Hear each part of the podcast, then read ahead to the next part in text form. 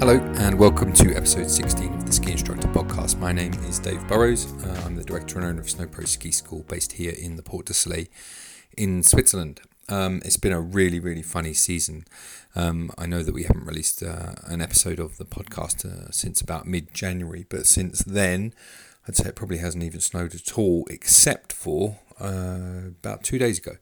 When we went out and had a super powder day, but it's really been a very strange season here in Europe. There's been a massive spell of high pressure that's just sort of sat here over the Alps for pretty much the whole of January, which is great. Clients love that kind of thing, but it doesn't.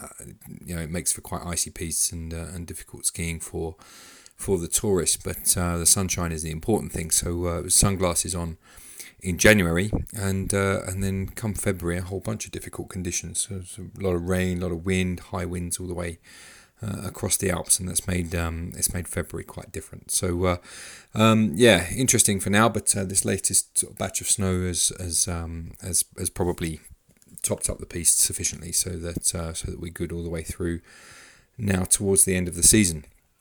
My guest this week is Dr. Jim Taylor. Dr. Jim Taylor is a renowned sort of skiing psychologist. And I wanted to talk to Jim and share this sort of conversation that I'd had with you. I've spoken to Jim a couple of times before. One, when I was trying to set up something that he could do with our clients, which didn't quite come off. But and then I've also read quite extensively a lot of the things that he puts out there in terms of marketing materials, and also some of the things that I'm subscribed to. So I'm really bought into this idea of psychology within snow sports, and I wanted to have a sort of chat with Jim and find out a little bit more about what he does and how he does it. The interview, we didn't really have a great deal of time, and we had some technical issues because I was recording it in the middle of a massive snowstorm. And what happens is around here is that I guess the mobile phone antenna gets covered in snow and makes some weird connections. So long story short, you might hear a bit of an echo on some of the questions when I'm talking to Jim, and a couple of his answers dropped out, but I've tried to edit out those gaps and those pauses. And we went on to have a really lovely conversation. So we talked about his skiing background. We talked about psychology and skiing from both a sort of recreational and racing perspective. We talked about psychology for ski instructors themselves and how things that they can apply during their teaching. And there's some really cool stuff there that you can all sort of take away with you. And then we sort of went off into something that I was doing to do with visualization and my own sort of personal journey towards some exams I really wanted. So I didn't quite get to all of the topics that I wanted to with Jim, but hopefully we can have him back at another point in the future, because I think there's probably a lot more that we can explore. So this episode's not the longest one. There's no gap in the middle. I'm just presenting it as is. As I had the conversation with him, so this one will go straight through without me visiting you in the middle. Looking forward to. I'm trying to line up at the moment some more podcasts. Everyone's obviously busy because it's the middle of the ski season, so we'll probably you'll probably notice the increase in that once the ski season sort of winds down to an end. But yeah, until now, enjoy this episode. Enjoy the rest of the season. I hope you've got snow where you are, and enjoy the interview.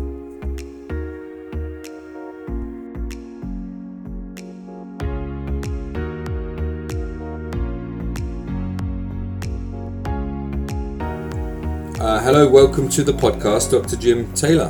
How are you? Great, Dave. Great to be here. Yeah, likewise. Thank you very much. And where are you joining us from today? Whereabouts in the US are you? I'm from Donner Summit, which is in the Sierra Nevada Mountains, about 3 hours from San Francisco, quite near Squaw Valley, the former host of the Olympics, for some perspective there, where we haven't had snow in about a month. So it's quite lean, but it's beautiful weather, and it's great training for the kids. Oh, well, that's really good. I mean, we're experiencing a similar winter over here, actually, because we've got, well, we're just about in the middle of a snowstorm right now, but we've had, you know, this is one of the leanest winters that I can remember for a long time. So we're really struggling a little bit with snow, but it looks like we're going to get quite a decent amount overnight, so it's going to be really good. Very good. So we've spoken before. And I think probably it's best for you if you just give me, you know, one of my speech bubbles here is kind of your skiing background. Sure. Yeah. So yeah, maybe you give us that, and then maybe how you got into the sort of psychological aspect of what it is that you do for a living now. Absolutely. So I grew up skiing. I started skiing at 2 years old in Vermont. And started racing at 6, got serious at age 9, and then at 13 I went to Burke Mountain Academy, which is the first full-time ski academy in the U.S., where I raced competitively there. During that journey, I reached a top 20 national slalom ranking, had some world ranking that was not particularly admirable in particular. The way I put it is I was world ranked but not world class, meaning the best. I competed against the best ski racers in the world, but they weren't worried about me. Okay. So, but certainly ski racing was a huge part of my life. I skied collegiately as well. And then when one of my challenges as a young ski racer was I was what was called a mind job or a head case, meaning I had some ability, but my mind always got in the way of my ski racing. Mm-hmm. And there's a cliche that people become psychologists to figure themselves out, Dave. And so I took a summer course related to sports psychology and a lot of the work that I do now with athletes. Mm-hmm. And I applied it to my ski racing, and it massive turnaround. I went from having no confidence, falling a lot, to getting in the gate, believing I was going to win. Top 5 of every slalom I was in, except the U.S. Nationals, unfortunately, that year. And so I had this very powerful experience of the power of the mind in ski racing. And then when I got to college, I took a psychology course, and it's not like I chose sports psychology. It chose me. I didn't really have a choice in the matter. I just fell in love with it, and I knew that it was the path I wanted to follow. So I went to the University of Colorado in Boulder, where I actually also continued ski racing and received my PhD in psychology. And for the last far too many decades than I want to admit, I've been focusing my attention on the psychology of sport, most specifically on ski racing, because that's my passion and that's the sport I know well. Mm-hmm. And it gives me the opportunity to work with young racers from junior elite up to World Cuppers and work in... Yeah. And so, as well as PSIA and ski instructors as well. Okay, all right. And are those clients are they finding you? Are they coming to you? Because I know that you've got quite an extensive sort of way of marketing yourself. I mean, that's initially kind of how I found you, but yeah, you know, or are you working within certain programs? As part of that, because I know that's what you were doing with the US Ski Team. Is that right? Right. Well, I do have a fairly extensive reputation in the sport. I write for skiracing.com regularly. I've been doing that for many, many years. And without sounding too full of myself, I'm sort of the go-to guy because there's really nobody else. There are other people who dabble in the psychology of ski racing, but it's something I live and breathe and have an immense passion for. So people seem to find me because I have a presence in the in terms of reputation in the sport, as well as a strong presence on the internet. Okay, all right.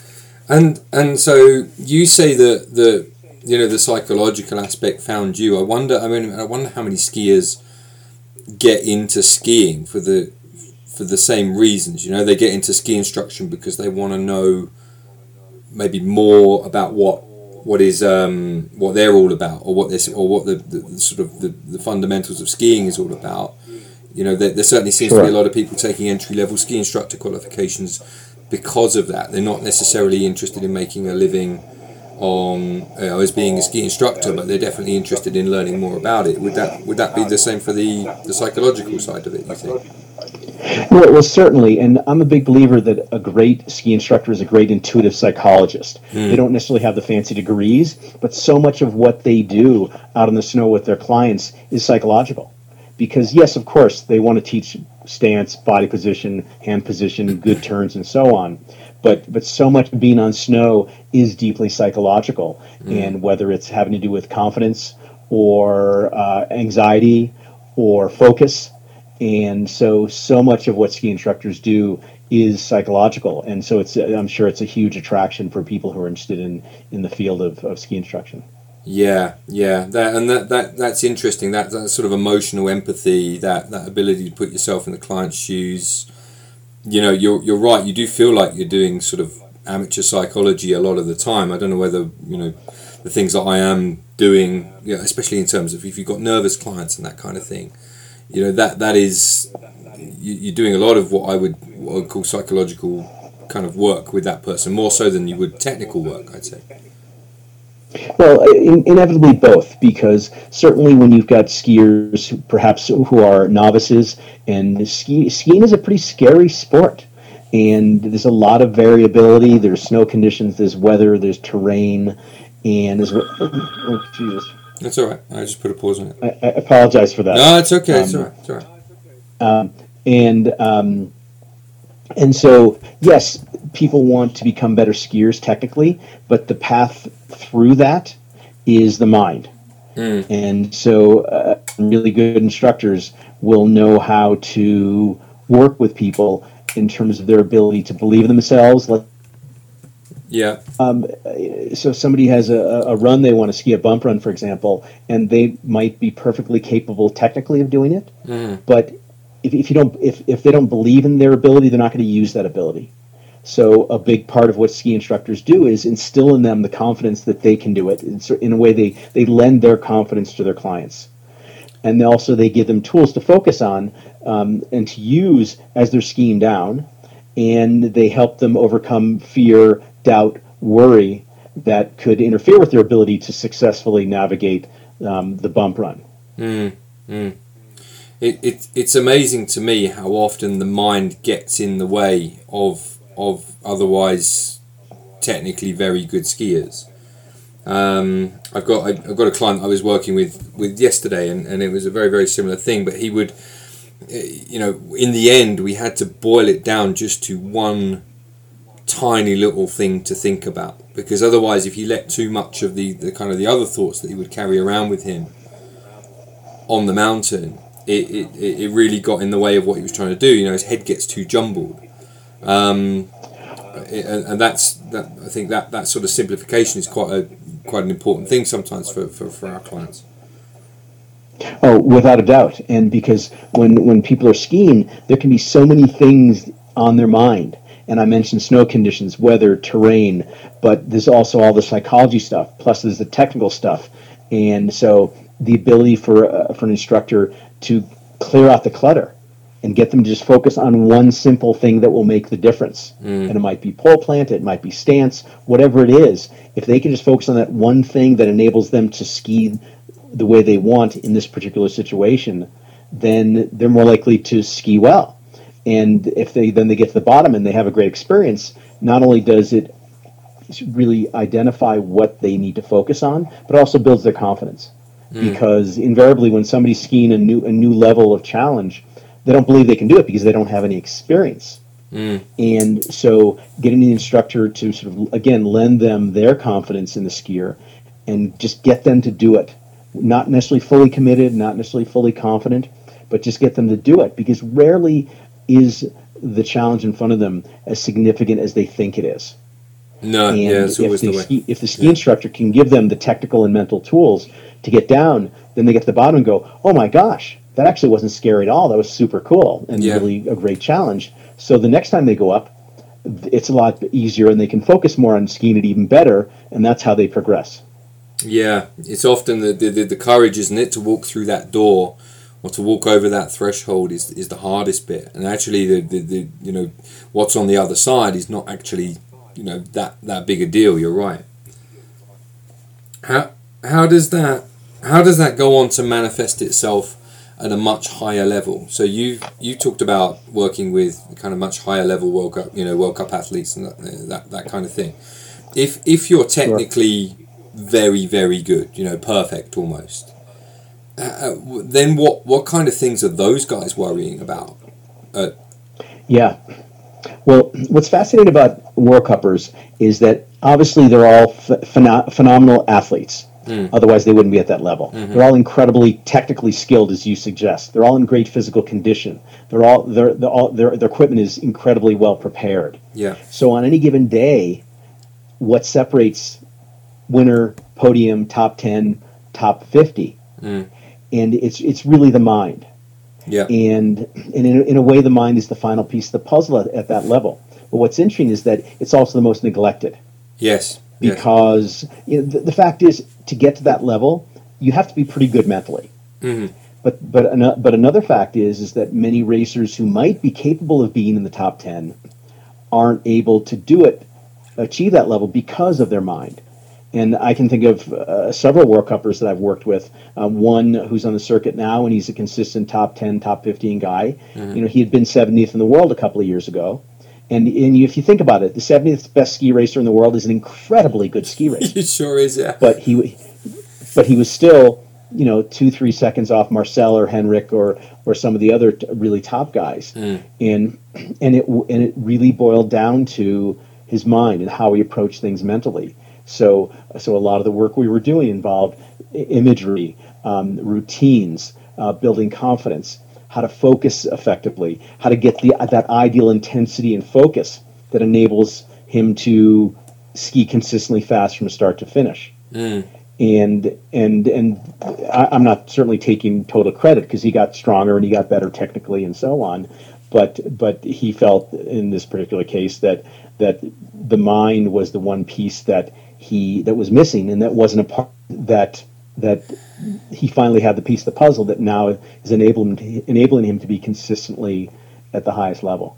Yeah, it's it's amazing. You're absolutely right. You know, how do you could throw a rug over, especially in the top 30 in the World Cup slalom at the moment. You know, there's I don't know what they're saying, was something like 1.5 seconds between all of them, and the field is so strong that and a lot of these guys are looking for these tiny little marginal gains that are going to get them to, you know, to the next level. And I wonder how many of them are neglecting something as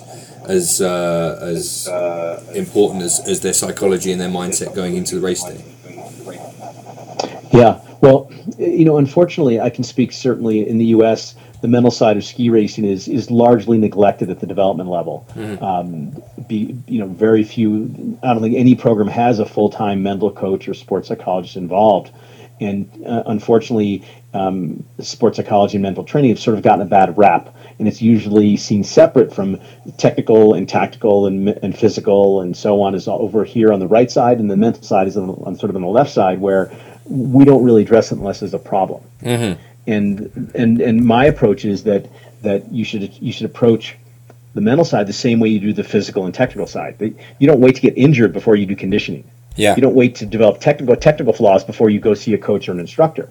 Yeah. You get on a conditioning program. You get on snow training program to prevent those things from occurring. And so that's really the way I look at mental training. Is it's just training, and you have to approach it the same way as the physical and on snow training.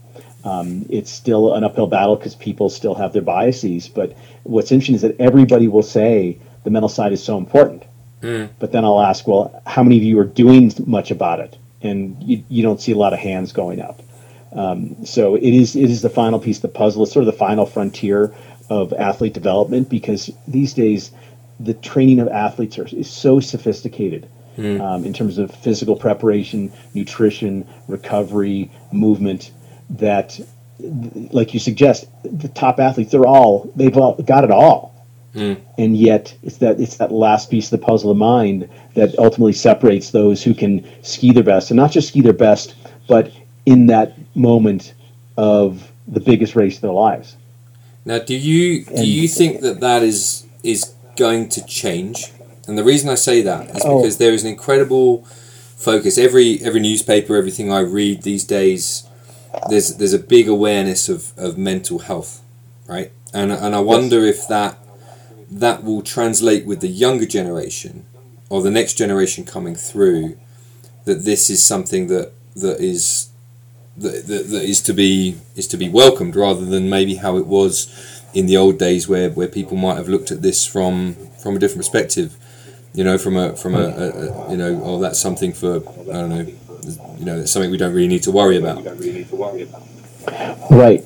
Well, I've been saying that it's going to catch on and become fully integrated into our athlete development in our sport for decades, and it hasn't. Okay. And so, you know, I'm still hopeful, and I'm certainly evangelizing constantly about the importance of it. Yeah. But whether it's old school sort of attitudes about the mental side of ski racing, or the fact that there's only so many resources and so much time that coaches can devote to it, I'm still optimistic, but it's certainly not appreciated, and there's not as much of an investment in resources necessary to really bring it to the same level, and it's the same level of respect, if you will, and the same level of application as conditioning on snow and nutrition and equipment and other significant contributors to ski racing success. Do you think it could be to do with the coaches? Often you see the coaches when they flick to them, you know, on the World Cup coverage. A lot of these guys are kind of quite old looking. I don't know. I mean, I imagine they've got everything else covered. But is it because of an older mindset amongst the coaches, or do you think it could be, or do you think, you know, as the coaches kind of move younger, maybe that will be something that changes? Yeah, I mean, that's what I've often thought, although I know many, quote-unquote, older coaches, highly experienced coaches who are very psychologically minded. Mm. But I think there's still a culture in coaching, and this is not just in ski racing, but in many sports, of you just need to work hard and train hard, and you'll be fine, and you'll find success. And for many cases, I mean, being realistic, most of the best athletes in every sport in the world haven't used a sports psychologist. At the same time, many have these days, certainly tennis and golf in particular. Pretty much everybody is a sports psychologist involved. Right. And, you know, sport is the most psychological sports. So I think partially there's just a culture, and cultures tend to be inertial, meaning they are slow to change. Mm. And I think another big challenge is that coaches, at least in the U.S., there's no formal education process for coaching. So you don't go to college and get a degree in coaching. Mm-hmm. So most coaches in the U.S. anyway, and I think it's a little different in Europe, but most coaches in the U.S. were probably ski racers themselves, yep, and wanted to you know, be a coach. So they get a job at some ski club or ski team, and they receive no sort of formal training. It's like an apprenticeship, I suppose. Yeah. And so then they don't receive any formal training about in all different aspects of ski racing performance, and so it's not simply a part of what they do and what they think about. And a lot of them intuitively do certain things mentally that can be very helpful. But another big issue is just time. Ski coaches are incredibly stressed for time, and they have so many things they need to do. So the things that aren't on their immediate radar screen, like setting courses, like booking travel and planning training, it's going to fall off. Yeah. And so, you know, I've seen so many coaches who are so interested in the mental side of ski racing, but they simply don't have the time to devote to it. And part of that is being educated about it, because there are all kinds of clinics they take and certification for on snow training and to some degree conditioning. But there's not a lot on the mental side. You know, certainly US Ski Team, the coaches certification, has a very limited component of the mental side in their certification and education programs. Yeah, yeah, okay. But within, let's just before we kind of swap out of sort of talking about World Cup and various stuff like that. Let's say you've had, I mean, over the last few years, we've had a few incredibly dominant personalities. You on the girls' side, or on the women's side, you've got Michaela Schifrin. On the men's side, you've had Marcel Hirscher for the last God knows how long. And those guys, to me, just look like they're sort of. And I'd like your opinion as a kind of outsider looking in. What they just look like, they're sort of incredibly mentally strong people who are able to focus all of their energies into one moment at the right time. Do you think that's something that's been coached into them, or do you think that that's something that maybe some people just have innately within them? Well, it's a combination. There's no doubt that some people are just born with certain psychological capabilities, just like athletic ability. Mm-hmm. And you know, you might argue that Marcel and Michaela are genetic freaks. Although what's interesting is Michaela went to Burke Mountain Academy, as I did, mm-hmm. and her coach there, Kirk Dwyer, who's basically credited with a lot of her success, mm-hmm. Said she was a very good athlete at Burke, but she wasn't the best female athlete at Burke. Mm-hmm. And she's not. If you look at her, she's not an imposing physical being. You know, she's not super big, for example, or super mm-hmm. tall. But yes, it's coach, but it's also just through experience. Some athletes, just through experience, learn how to deal with the mental side of ski racing better than others. Mm. But also, what's interesting, and I can speak to the fact that I've worked with many world class and professional athletes in many sports as well as ski racing, is that they're also human. Yeah. And so at the last Olympics, both Marcel and Michaela were basically guaranteed of winning the gold medal in the slalom. Mm. And they didn't. Yeah. So what that speaks to is even the best in the world struggle mentally, mm-hmm. and that they're human. I mean, I make a joke about how Michaela puts her speed suit on one leg at a time, just like everybody else. Yeah. And so, yeah. so yes, they have remarkable psychological capabilities. Yeah. But they also are human, and they can succumb to the pressures and the expectations placed on them. Mm. Mm. Yeah, I hear that. Okay. So then switching over to, we talked a little bit about how that manifests itself recreationally. So the clients that you deal with, do you only deal with athletes, or do you have kind of recreational skiers that talk to you about things that they might want to achieve, or maybe ski instructors, that kind of stuff too? Yeah, mostly it's elite athletes, but I have over the years worked with ski instructor, with just skiers who want to improve, and I've worked with a number of the top ski schools around the U.S. Vail, Aspen, Steamboat, Killington, many others, and really, there's not a lot of difference between a recreational skier trying to get down a new run and a World Cupper trying to ski as fast as they can down a GS court. Mm-hmm. There are differences in obviously athletic ability, mm-hmm. In terms of conditioning and equipment and preparation, but they face many of the same challenges psychologically, mm-hmm. just at different levels. But if you think about it, you've got a 42-year-old woman who wants to ski down a particular run or ski powder. Mm. The same psychological issues and challenges apply there as Marcel and Michaela getting ready to run a World Cup race course. Mm. And for me, the key ones, and I've touched on them already, is confidence. You have to believe you can do it. Mm. Physical intensity. If somebody's really anxious and tight and they're holding their breath, mm. their body simply can't perform very well. Again, whether it's an intermediate run, somebody's trying to get down, or a World Cup course. Yeah. Focus is another huge issue. The ability to focus on what will help you get down the hill. Mm. Again, World Cup course, intermediate blue run, same thing. As well as emotions, and whether it's fear or frustration, or disappointment in having not done it last run. Again, the perils are the same. The difference is the level of athletic ability and training and so on that separates, a middle-aged skier from a World Cupper. Yeah, okay. I've noticed, and this is probably quite obvious, but I imagine that there is a base, or there is an explanation somewhere within psychology that explains all of this, and you can probably explain it better than I can. But I've noticed the ones that have the biggest issues with confidence are often, it's a bit of a stereotype, but it's often the kind of middle-aged lady with children, or that kind of thing. And I've noticed from my own experience, as I got older and had more responsibility, you generally become more fearful about things. That presumably has its basis in psychology somewhere.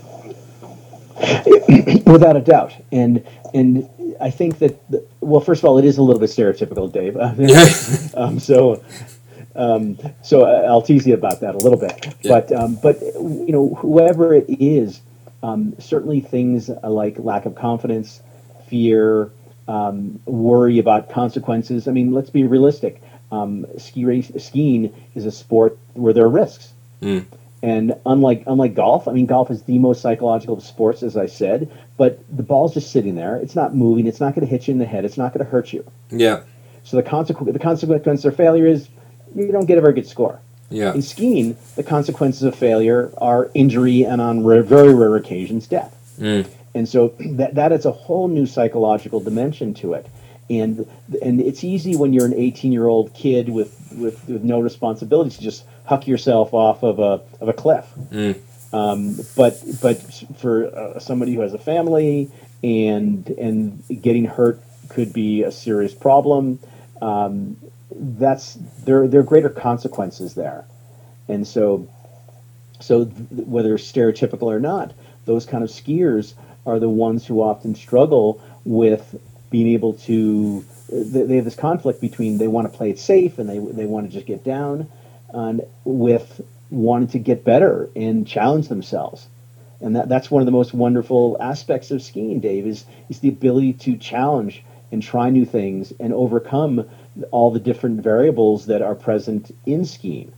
Mm. And that's why one of the most wonderful things about skiing is that there's no clear criterion of success. So, for example, in tennis, the ball has to land in the court between the lines. Yes. In golf, the ball needs to go in the cup. Mm. But in skiing, you get to the bottom in one piece. That's a victory.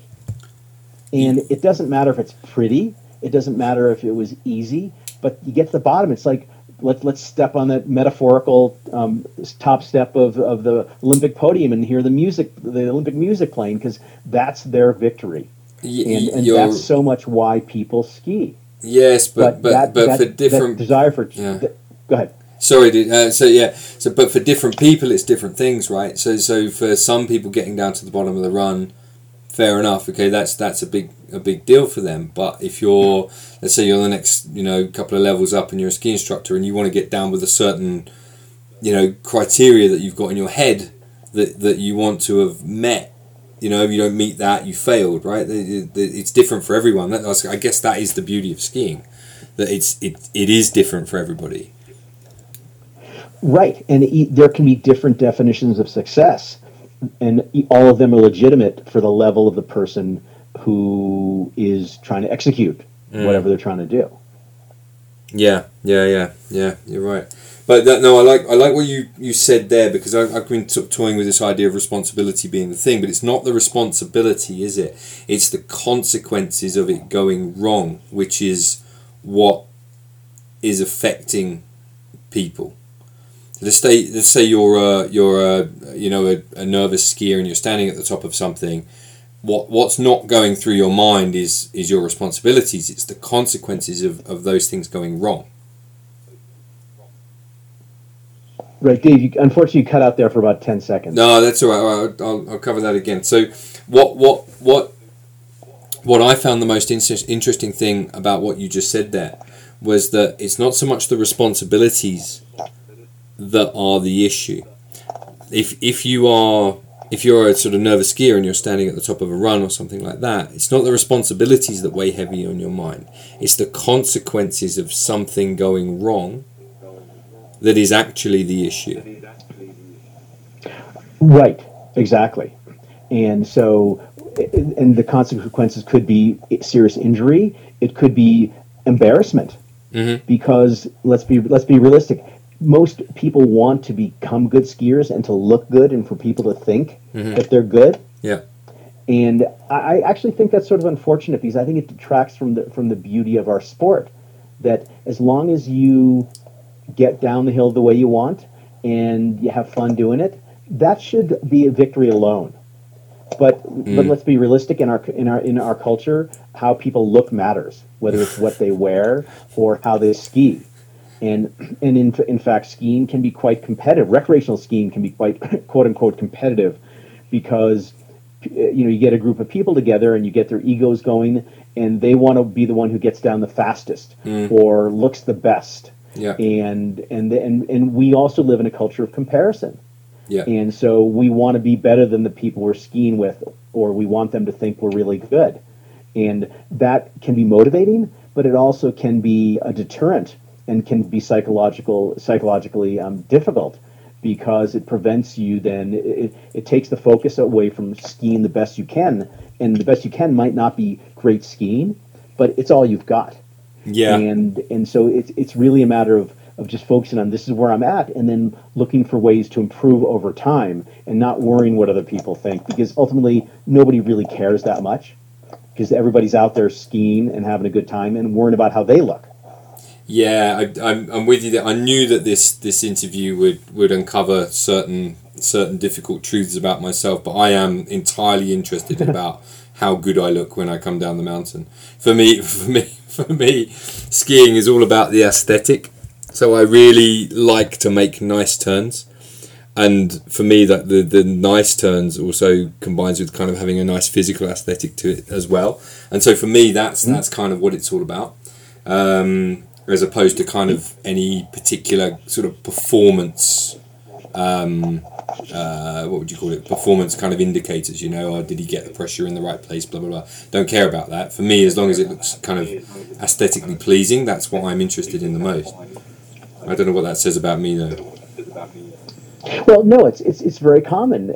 You're a professional ski instructor, and so of course you want to look really good. And I'm a long retired skier, and I still want to make sure I look good.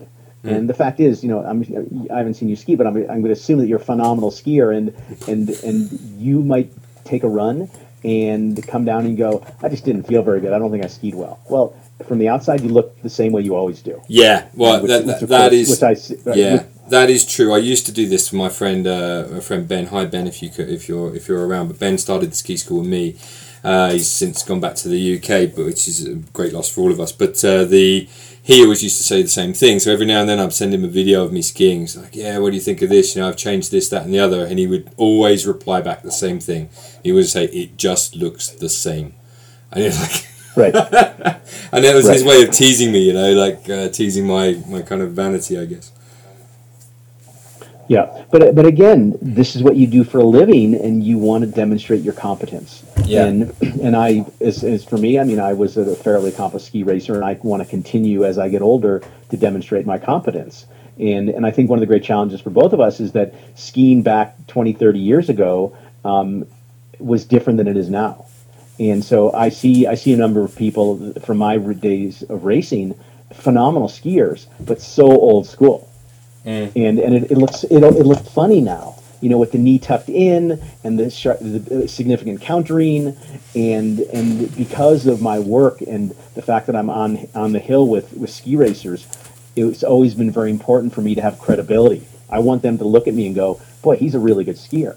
So I devoted immense amounts of time over the last, I guess, decade or more, as skiing has evolved with the new skis, to ski new, and so there's always that evolution and challenge. And I mean, every time I go skiing, I'm working on my skiing, even though it's probably not going to change in any substantial way. And hopefully, it's just good enough that the racers I work with will look at me and go, oh, Dr. Jim, you're a heck of a skier. Yeah. And that's partially credibility, partially it's my ego. I mean, I want people to perceive me as a very good skier, especially with the athletes and the coaches that I work with. While we're on this kind of, I wasn't expecting to go off on a technical tangent, but it sounds like to me, you were racing a reasonable amount of time ago. I don't want to date you too much, but when you're adapting to kind of the new skis, or when you went through that period, what are the sort of the biggest things that you had to do slightly differently, apart from kind of unweighting of the skis to get them to turn? Sure. Wider stance. Initiating the turn with the inside ski, skiing a little more square, skiing with a little higher hips, and the expression of stacking. So everything is built on everything else and sort of very much aligned. Mm-hmm. And so if you look at you know, even 15, 20 years ago compared to skiers now, there's a significant difference. And a lot of it is a function of the skis. Boots haven't changed much over the years. But you know, now they're, for example, it used to be all about weighting the downhill ski. And now it's much more even distribution. So there are some very clear differences that aesthetically you see it for sure. And also in terms of the ability to perform on the new skis, also very significant and dramatic. Okay. I'm pleased that we went off on the tangent. That was really, really good. So if we then move over to the teachers themselves, and this is something that I think would be quite useful probably to a lot of people that are listening to this. I kind of want to ask you what are the things that they could apply when they're out on the mountain, you know, some basic psychological techniques, but I suppose that's too wide, isn't it, in terms of a topic? No, not necessarily at all, no, because in my work with ski schools over the years, it's not so different from working with coaches who are working with ski racers. Again, a different level, but the same psychological issues. And so for me, the most common strategies that I find really helpful that instructors can put into use are positive self-talk, because that affects confidence. And it's common for a skier to be at the top of the run and go, I can't do this. Well, there's an old saying that if you don't think you can do something, you're right. Yeah. So positive self-talk. Second is breathing. Now, breathing is one of those things that we don't think about much because you don't need to think about it much. It just happens automatically. Yet, whether it's a World Cupper or a first-time skier and they're nervous and they're having doubts, they're going to hold their breath. Yeah. And I actually do this drill with ski instructors. I did a PSIA event in the fall in Colorado with their demo teams, and I had them hold their breath while they're skiing. It's very powerful feedback, Dave, because it shows what happens is body tightens up, balance goes back, inability to focus effectively, and lack of sort of agility and suppleness. Yeah. And so the simple act of getting people to consciously breathe does a couple of things. Yeah. First of all, it brings their focus in on themselves instead of the stuff going on around them. Second, it gets oxygen into their system, into their bodies, which is necessary for basic functioning. It also makes people feel more in control, because when people are afraid, their body is basically rebelling. It's saying, no, I'm not going there. And so the one thing that skiers can control physiologically is their breathing. Okay. So breathing has tremendous physiological and psychological and emotional effects. So breathing is really important. Yeah. Another thing is the ability to focus, and so instructors can sometimes be quite verbose, and they'll have this 2 or 3 sentence long description of how they want their clients to do something technically, but there's no way somebody can go down the hill thinking about those 3 or 4 sentences. So what I recommend is having a keyword, and where you break the instruction down to one simple word. Like if somebody's dropping their hands, their keyword might be up or forward or drive, like a steering wheel. Yeah. Or if they're trying to get some countering going on, to say pinch. So as they create separation with their upper and lower body, they feel that pinch at their waist. Yeah. So identifying a very specific keyword and then having the client repeat the keyword as they're going down the hill. Yeah. Because focusing in skiing is incredibly difficult, because you can be ready to take a run and you're totally focused on keeping your hands up, for example. Yeah. But then you push off. All of a sudden, there are a lot more important things to think about, such as survival. Yeah. And as soon as somebody stops focusing on that thing that they're improving, they go back to their old habits, which not only means they're not improving, but it's making it harder to improve, because the more times they repeat a bad habit, the more deeply ingrained it becomes in their motor cortex, which makes it harder to change. Yeah, yeah. So an essential goal for a ski instructor is to ensure that client has that focus of what they're working on every turn, every run. Yes. Yeah. Okay. And then a final one is mental imagery, or a lot of people call it visualization. Yeah. Getting people to close their eyes and see themselves doing it before they actually do it. Mm-hmm. And there's a vast amount of research that shows that when you do imagery, it's not just picturing stuff in your head. It actually triggers your motor cortex. So so the mind and the body are fooled into thinking you're actually doing it before you actually do it. Mm. Mm. And you see it with World Cuppers in the start area. You see it with figure skaters. You see it in almost every sport. The athletes closing their eyes before they perform, seeing and feeling themselves execute the performance that they're looking for. Yeah, yeah. I'm glad you came onto the topic of imagery because, well, I wanted to share something with you and I guess all of the listeners as well. But this was something that I was doing before some of the tests that I had to do. And it was a sort of generalized imagery, but it was a sort of belief kind of thing. And I've read up a lot over the years on this particular idea of visualization and how it can help you in certain situations. So my one was I needed to believe that I could get to where I wanted to go in terms of my professional ambitions. And so what I did was I kind of imagined like a sort of an apartment or a corridor or a series of rooms, that kind of thing. So I'd walk into this door, and I do this imagery like almost every night before leading up to this kind of big event that I had. And I would sort of imagine that there was this door, and on the door it had kind of Dave Skiing written on it, and I'd go past, and then I'd walk down this corridor, and on every corridor there was a sort of open door of all these exams, and on each door there was a written, what it was that I'd passed, and it was open, and all of these doors were open, or the ones that I'd passed, the ones that were closed were the ones that I'd failed, and then at the end there was this sort of room where the door was ever so slightly ajar, and I could sort of, as I went through this imagery over the months and months and months and months, I kind of imagined eventually going into this magical room, and on the room it had kind of written Brevet Federal Swiss or whatever, the qualification that I wanted.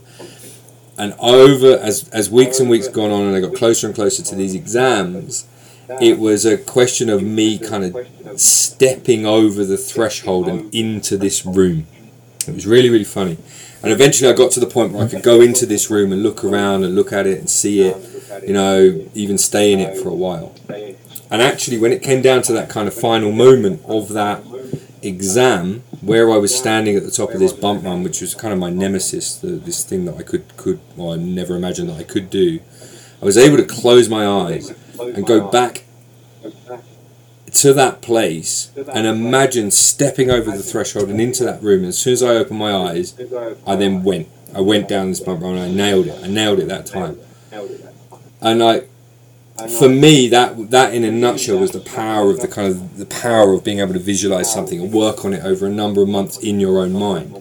Now mine was quite abstract, but it was enough for me. But you could also do that within actually the context of the thing that you wanted to do as well, right? That's also possible.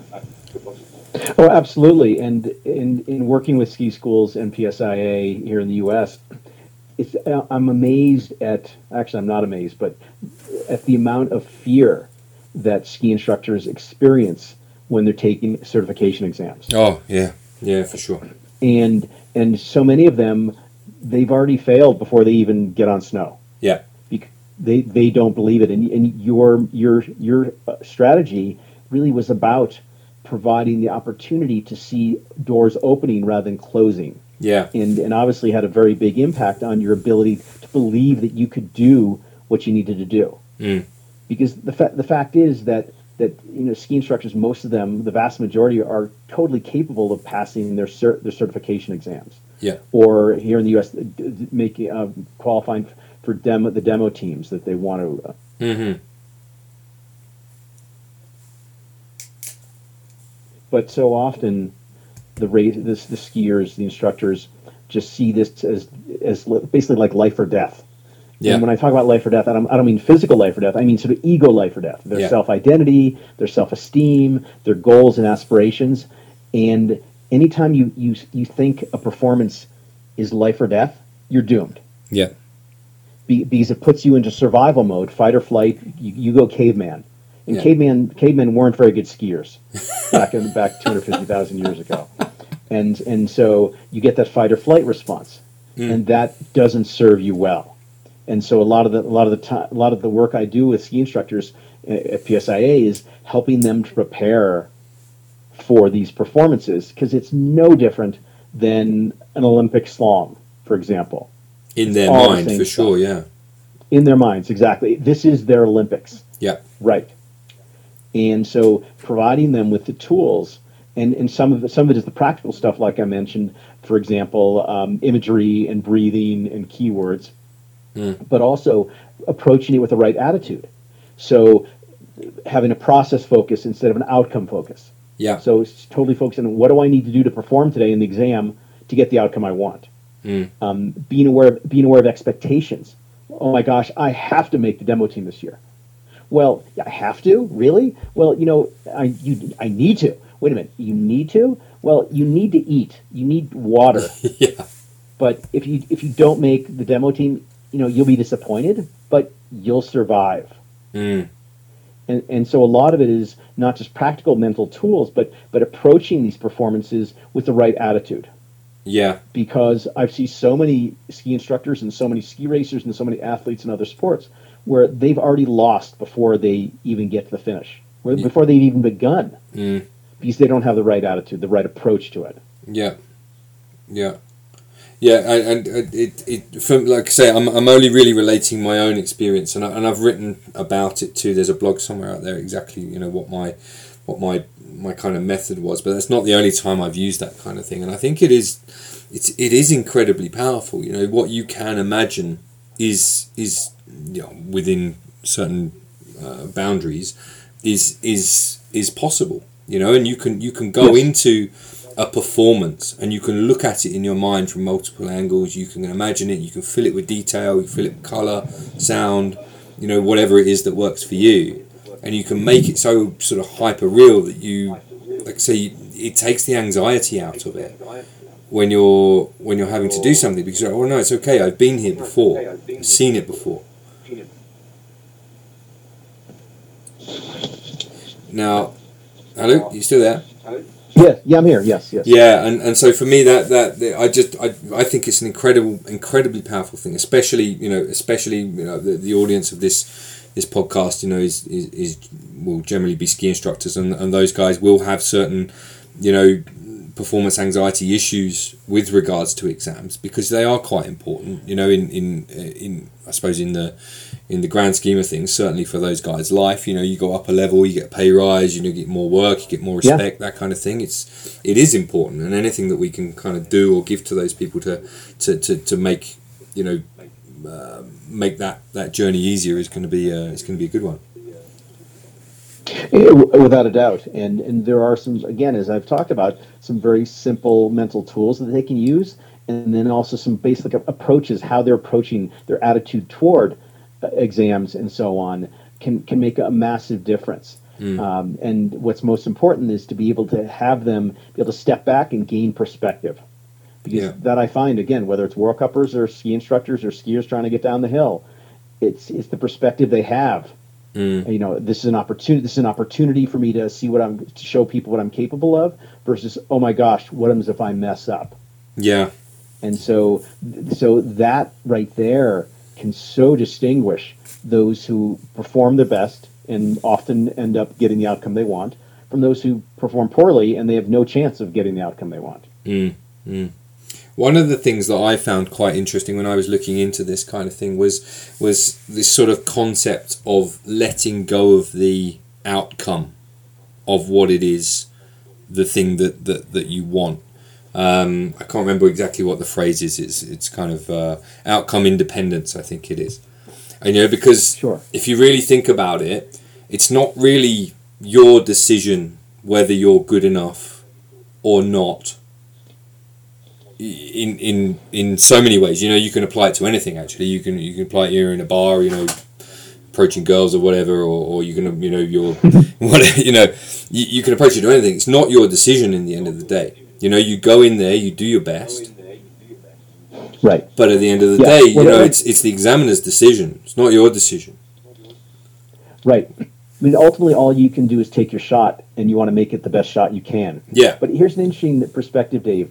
Letting go is incredibly difficult for something that you care deeply about. Oh, for sure. Yeah. And so, you almost have to be a Zen master to do it. So what I do, instead of trying to let it go, I what I talk about is just accept it. So I really want to make the demo team, or I really want to get this level 400 certification, or whatever it might be. Yeah. So instead of trying to push against it, no, just let it go. Because often the more you push against something, the more it pushes back. Mm. And so instead of letting go, just accept that this is something I really want. I really want to make demo team. But then make the shift from outcome focus, outcome goal, to process. So great, I really want that. Now, and you can't see me, but I'm shifting my gaze away from the outcome onto the process. So yes. I really want that outcome. Yes, here's what I need to do to get it. Yes. I need to have fun with it. I need to be relaxed. I need to be positive. I need to be well prepared. Yeah. And so it's accepting the outcome because it's there. It's like the pink elephant in the room. It's not going anywhere. Mm. But then turning away from it and saying, this is how I'm going to get that outcome. Yeah. And I'm totally going to focus on what I need to do to ski my best to get the outcome. Well, that has been, and I guess always will be, the way that I kind of tend to prepare for anything. Is that if there is something that I really, really want, my way of doing it is to go through that kind of deep level preparation.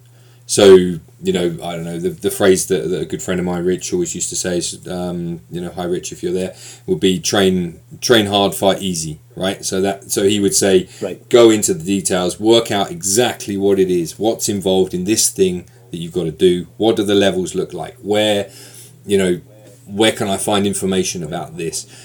Then, how can I find out how I match up to the level? What do I need to do to get there so that I can turn up prepared and I'm 100%, 110% of the level? That would be my way of going about it. Yeah, you're right. You accept the level, but you can then right. Okay, so how can I break this down into steps that I can manage that are doable? Yeah. Yeah. So I know you're tight on time, Jim, and I know we started late and we've had some technical issues and stuff like that, but we've already got some amazing stuff here. So if people need to find you, I always let people know that where they can find the guests on this podcast. So where can people find you if they need you? You've got some amazing stuff online. I've got a website. It's drjimtaylor.com, drjimtaylor.com, and I've got tons of written material free that people can access for related to skiing, ski racing, and many other aspects of performance. And people are welcome to drop me an email if they have questions or comments as well. Okay, brilliant. Well, I'll drop a link to that in the podcast notes. But I just want to say thank you so much for taking the time to join me this evening. That's really, really cool of you. Great pleasure, Dave. Always fun to talk shop with people who love the sport as much as I do, so I'm always glad to contribute in the future. All right. Well, hopefully we can get you back for a part two at another point in the future. Thank you very much. Very good, Dave. Take care. All right, man. See ya.